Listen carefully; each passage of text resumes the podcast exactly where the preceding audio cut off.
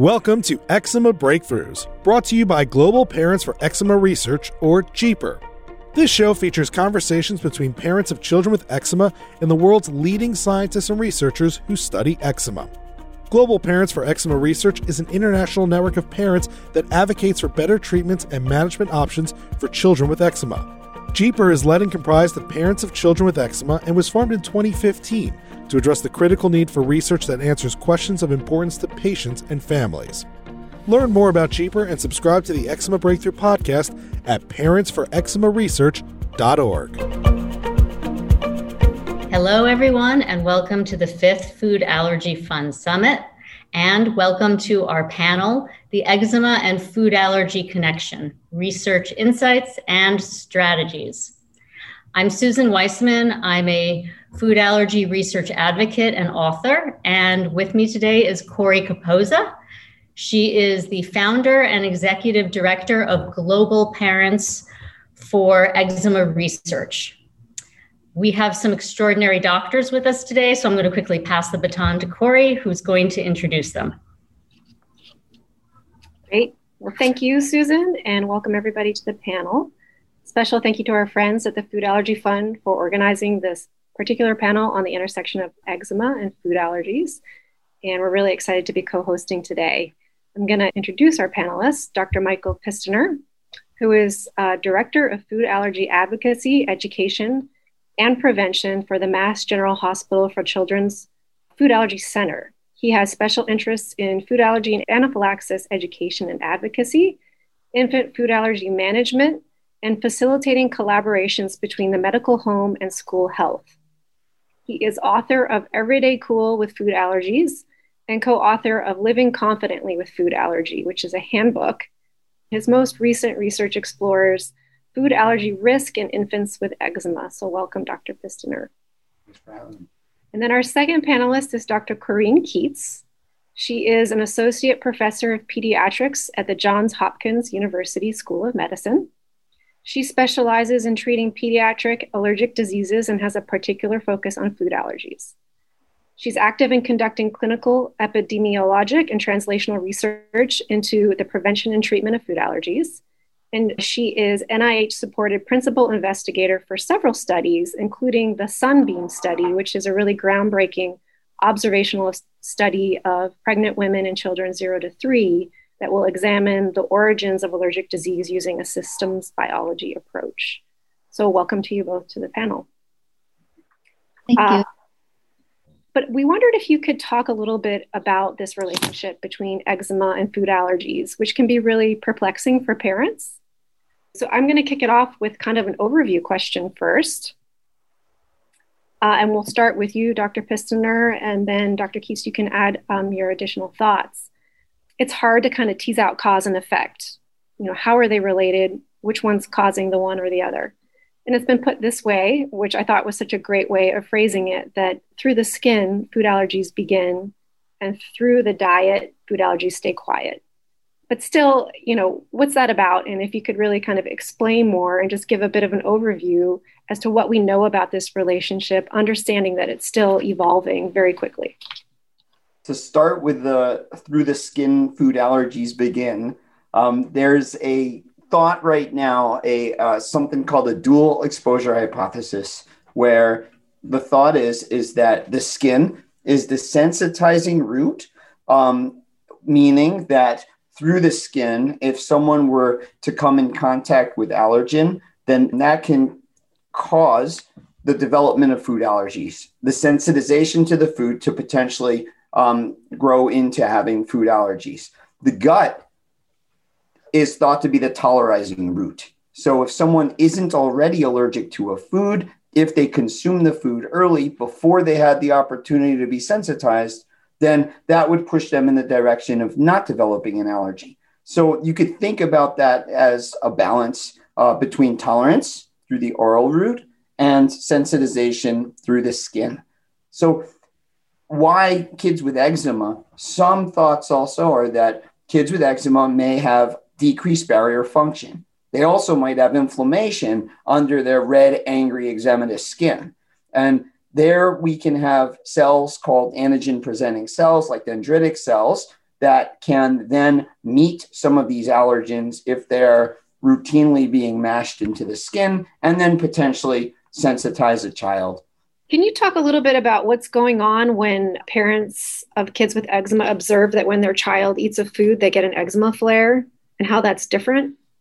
So, what I just was addressing before through the skin is how allergies begin. Now we're talking about a kid already has a food allergy. Sometimes, if a child who has a food allergy eats a food that they're allergic to, then in addition to other symptoms, you can also have flaring of your eczema. So, a kid now who has eczema and established food allergy eats a food, now you can have eczema flaring. So, if someone is managing their three or four year old and now they're noticing these patterns that when they eat, let's say, for example, dairy, their eczema gets worse. In the past, some people were thinking that it was the food allergy that caused the eczema in the first place. But now we're recognizing that perhaps it's the eczema first, then the development of the food allergy, and then the flaring of the eczema when you have an allergic exposure. Mm-hmm. This is where I'll, I'll punt it to uh, Dr. Keet, where the Sunbeam trial and some of the work that she's done kind of gets at some of that timing. Great. And Dr. Keet, did you want to add to that? You know, I think in the past we used to think that food allergy, as you mentioned, caused eczema. Uh, and now moving more towards, in most cases, that the eczema might lead to the food allergy. And animal models, if you inflame the skin, it can cause inflammation in the gut. And so we know that, and you can get sensitized through the skin. We know that that, that may be the case for many, in many cases. It's probably a little more complicated than that, in that, you know, there are, are cases, you know, where the eczema and the food allergy are sort of joint manifestations of the same underlying tendency, and certainly cases where the food allergy can make the eczema worse um, but in general, we're, we've definitely moved towards thinking that the skin is sort of driving the food allergy rather than the other way around for the most part.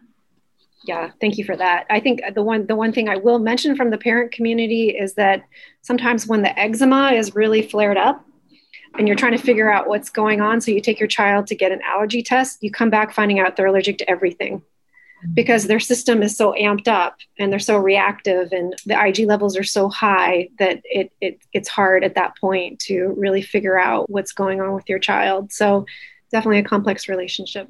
Yes, we definitely see that as as physicians that people kids with bad eczema when you do allergy testing that they come back you know positive to everything. In most cases that does not mean that they're truly allergic to everything um, because that there are a lot of false positives in these tests, and there seem to be a, really a lot of false positives amongst children with eczema. So I just be cautious. You know, we try to avoid doing those kind of blanket testing that maybe was done more in the past to try to see whether what something could be contributing to eczema because in most cases they're not contributing to the eczema and you can get down a road where you're starting to avoid a lot of foods mm-hmm. so particularly when your child is really flaring, you know, that's a tough time to tease out these really tricky relationships for sure. Susan, I'll, I'll pass it to you maybe for the next question. Dr. Keet, actually, since our thinking has been so refreshed of late, I'd love if you would explain the thinking behind the Sunbeam study and what you hope to learn, because we seem to be in a transitional place. Yeah, so we're really excited about the Sunbeam study, which is starting to enroll at a variety of sites around the um, country. And the Sunbeam study is a birth cohort where we're enrolling pregnant women, and they don't have to be pregnant women with a history of allergies, but with the goal of following their their children until they're three years old and really trying to understand wh- who is at highest risk you know, can we identify risk factors in prenatal life or very early in life so that we can use that to design better studies of prevention by being able to say this is the this is the group of, of babies or even you know prenatally that where we can focus our interventions to really test them. So that's one goal. Another goal is to identify factors that may be contributing to eczema and food allergy early in life that we can intervene on environmental factors that we could change. And the third the third really exciting part is we're collecting a lot of biosamples. So we collect, you know, not just blood, but uh, skin microbiome, gut microbiome, urine, hair, to try to really paint a comprehensive picture to try to understand through you know in-depth immunologic studies and computational studies to try to understand the interplay between a bunch of these different things so that we can really better understand the mechanisms that are driving this early in life and so that we can understand the biological underpinnings of, of these diseases and, and intervene on them either you know prevention or treatment after they come.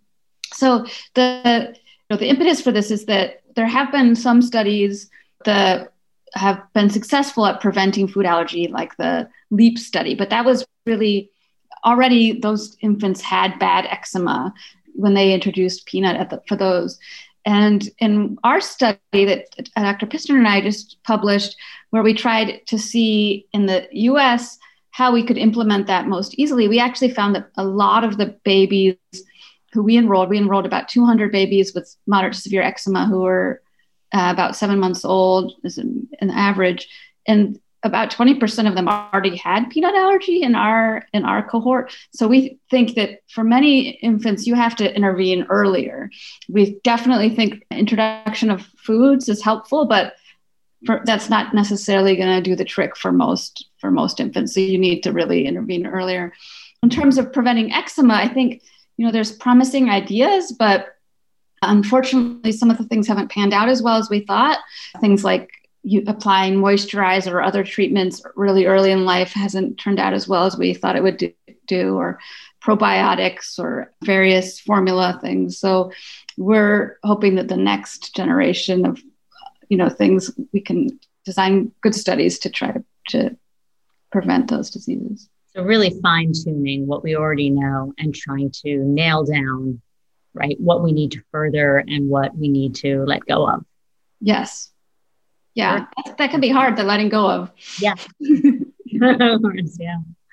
Korey would you like to ask the next question? Yeah and I, would love to just make a comment on the sunbeam the sunbeam study. I'm so excited about it. I mean i just think the interplay of all these different potential factors is so overwhelming i think um, you know we see a lot of suffering among these kids with eczema the severe eczema just not sleeping and itching out of school the parents up all the time. The the, the burden of the treatments the, the the regimen it's really debilitating for a lot of these kids and families. And so to get upstream of that obviously is a huge huge interest of ours. And you're right like the strategies that we've explored so far just have not panned out um, and as we think about it in our community it's like which one of these threads do we pursue? Like, is it genetics? Is it microbiome? Is it exposure to air pollution? Uh, you know, we just saw an article on wildfire trigger, you know, causing eczema flare. Um, it's it's really overwhelming to kind of figure out like, you know, where do you focus um, and how do you tease out these different things to see how they're interrelated? So I, it's just so it's really really exciting for the community to see this study that's really going to use this systems approach and, and looking at it from so many different angles to try and figure out, you know, what are the most important factors to get upstream of this and understand that risk. Um, I think we are further along with food allergy prevention, so it's harder to think of strategies you would put in place once you knew the risk. But hopefully, this will lead to um, to us developing some new ones. So, this is kind of a practical question, tapping the the healthcare provider expertise that you both bring to the table. But how can parents of children with eczema know if their child is at risk for food allergy? Is there any biomarker or is there a test that can be done to really know if, if they're at risk? Like talked about barrier function, like is tape stripping something that's promising to help us understand like which of these kids we really need to be careful with? Um, number one. And then number two, if your child is at risk of food allergy, assuming we can find that out, what can you do um, as a parent to avoid, you know, that through the skin food allergy begins piece, those triggers that could lead to food allergy down the road? I think my first uh, my first recommendation would be find a pediatrician who you can talk to, who you feel comfortable sharing, and who listens to you. Um, and developing a really great relationship with your primary care is going to be really important. Um, and starting the process and the learning early is going to be really great. Um, hopefully, families are being um, more and more aware of the change in the recommendations. We talked a little bit about how some of the old habits kind of die hard. Um, and early 2000s, the recommendation for kids with eczema and the kids with other risk of, of, of allergies was to delay introduction of foods, where now, luckily, people have published good studies that suggest no, that's not the case. Early introduction is really important. Um, and trying to get those foods like peanut on before the kid gets too old are something that's important. Now, in the United States, it's been a little challenging to implement this. Many of the allergists in our community, including Dr. Keet and myself, have been trying to spread the word to primary care doctors because ultimately we don't see the kids until it's too late. So we see the kids once they've already developed some of these food allergies, but these prevention strategies can start in the first months of life and even during pregnancy. And that's part of what Sunbeam is going to help then put into the toolkit of the primary care doctor who's going to be able to have these awesome conversations with families and make interventions before the allergies actually begin. Um, including planning and thinking about when they want to introduce some of these foods and not delaying the introduction because it likely increases the chance that a kid might go on to develop a food allergy. And some of the risk it has been observed can be because of severity of eczema. So, if there is a child who happens to have more severe eczema, that kid might be at more risk than a kid who has great skin and doesn't have eczema. And that's the kid who having this conversation with a pediatrician, with then following some of the guidelines that currently exist for potentially learning more through screening with either a blood test or going to an allergist and having a skin test for now is um, what we got. And I'll pass that on to Dr. Keet and see, see what she has to add. Sure. Yeah. The kids who really are at risk for food allergy are those kids who have in early life, meaning the first six months of life, have significant eczema. So the five year old who has persistent eczema is not a child. I would say, as a parent, you should be worried is that child, the five year old, have food allergy? You would already know. We're really talking about the babies before they've introduced. And I think we do have good data now that the earlier you can introduce these really allergenic foods like peanut, egg, milk, probably wheat, uh, is better. And so, uh, you know, I think in general, I would encourage people who have babies who have significant eczema to talk to their pediatricians consult an allergist, but really be aiming to introduce foods in the sort of four to six months of age. And when I when we say what does it mean to have significant eczema, you know, we haven't, I think, totally answered that question as a field. But I would say, you know, if you have a if the baby has some patches of eczema on the face, that's not really what we're talking about with really significant eczema. We're talking about sort of more mm-hmm. full body kind of involvement, which is not to say that there won't be children that have less eczema that do have food allergies too, but those are the ones that are at the highest highest risk. Yeah, and I'll just say, listening to you both talk, I realize we have a lot of work to do in our community because what's going on is a baby is showing up with eczema and a parent's trying to figure out what's going on and one of the first places they go to is food restriction um, right. for themselves mm-hmm. or for the kid and it just it may be really end up being counterproductive but it's part of that kind of searching the earth to to find the the cause and a solution yeah. or something. Yeah. So I, I don't think we can emphasize enough that we think that that is counterproductive, exactly like what you're saying. We think that holding off on those foods will be much more likely that those kids will end up with this, a long-term allergy to those foods. And that starting them early, even though it might seem scary, is we do think is is much more likely to end up with a good outcome in terms of not having food allergies. Yeah, thanks. And no problem interrupting me. I my only I think my only point was just like this isn't just a few people doing this. This is like everybody. so like we we really need to get the word out um, to get upstream. Yeah.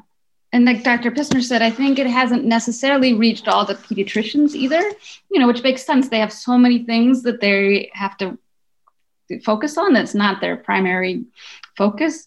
And so, well, I think it's absolutely important to talk to a pediatrician. I think sometimes parents have to be advocates too. And I think making sure us parent advocates have the right information too, because quite honestly, my son is older now, but when he was like the, the age you're talking about, we were told to restrict. So if somebody asked me about it, you know, if I didn't know this information, I would perpetuate that, you know, that that idea. Um, so just making sure us, you know, our, our, our peer groups are also up to date on the science is really important. If parents need to be tapping, you know, um, advocacy groups as well to get this information if they can't get it from their pediatrician.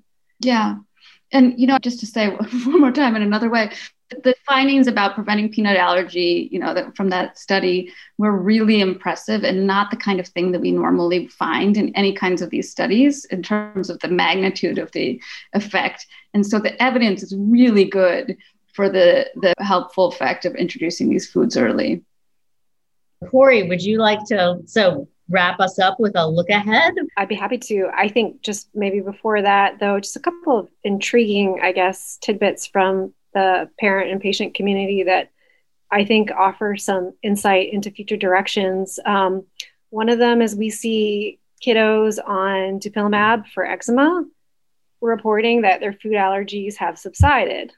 Um, so there may be some post market surveillance that starts to give us some signal as to how that particular therapy could help with food allergies in the future.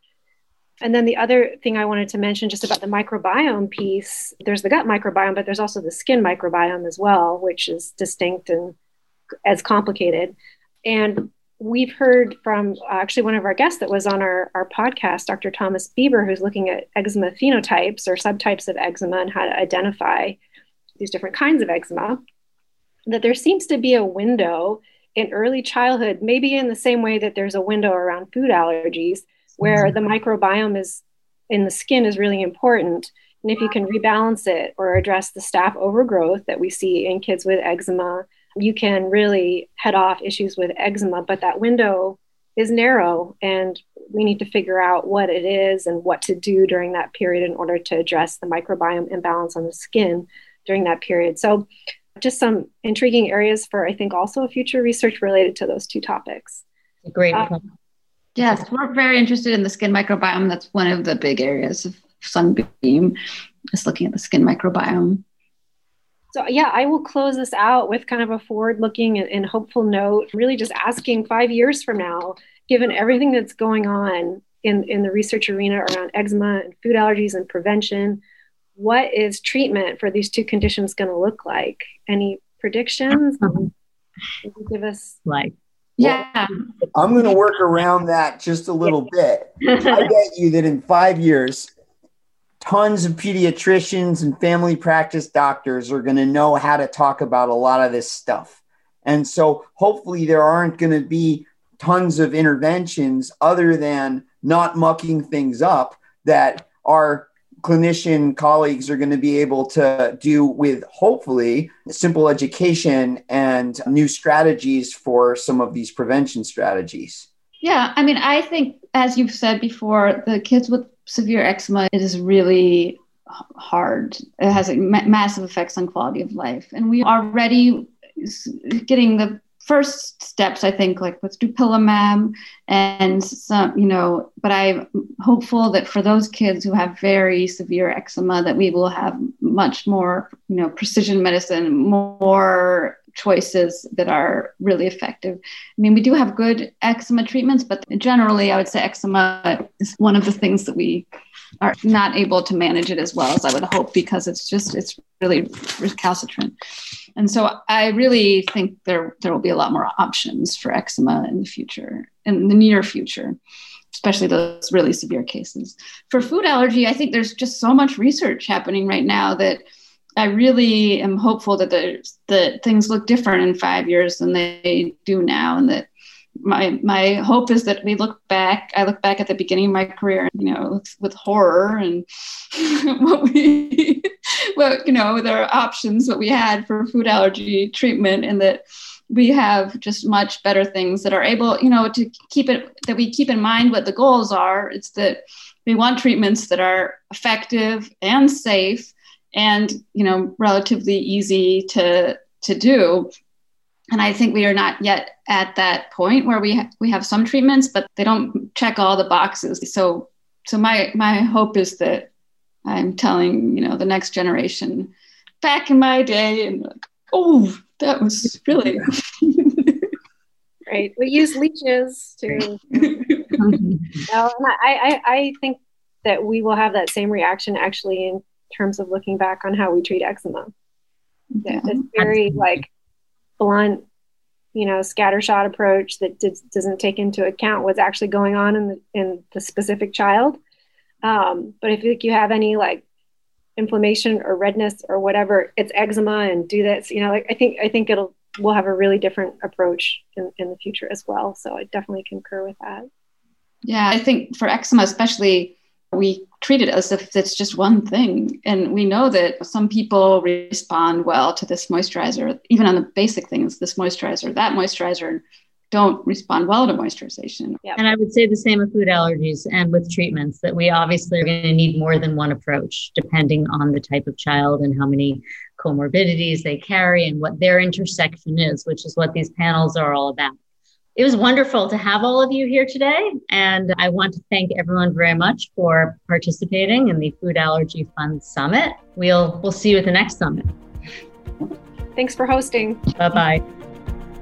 You've been listening to the Eczema Breakthrough Podcast. To learn more and join Global Parents for Eczema Research or to subscribe to this podcast, please visit us at parentsforeczemaresearch.org. Thank you, and we'll see you next time on the Eczema Breakthrough Podcast.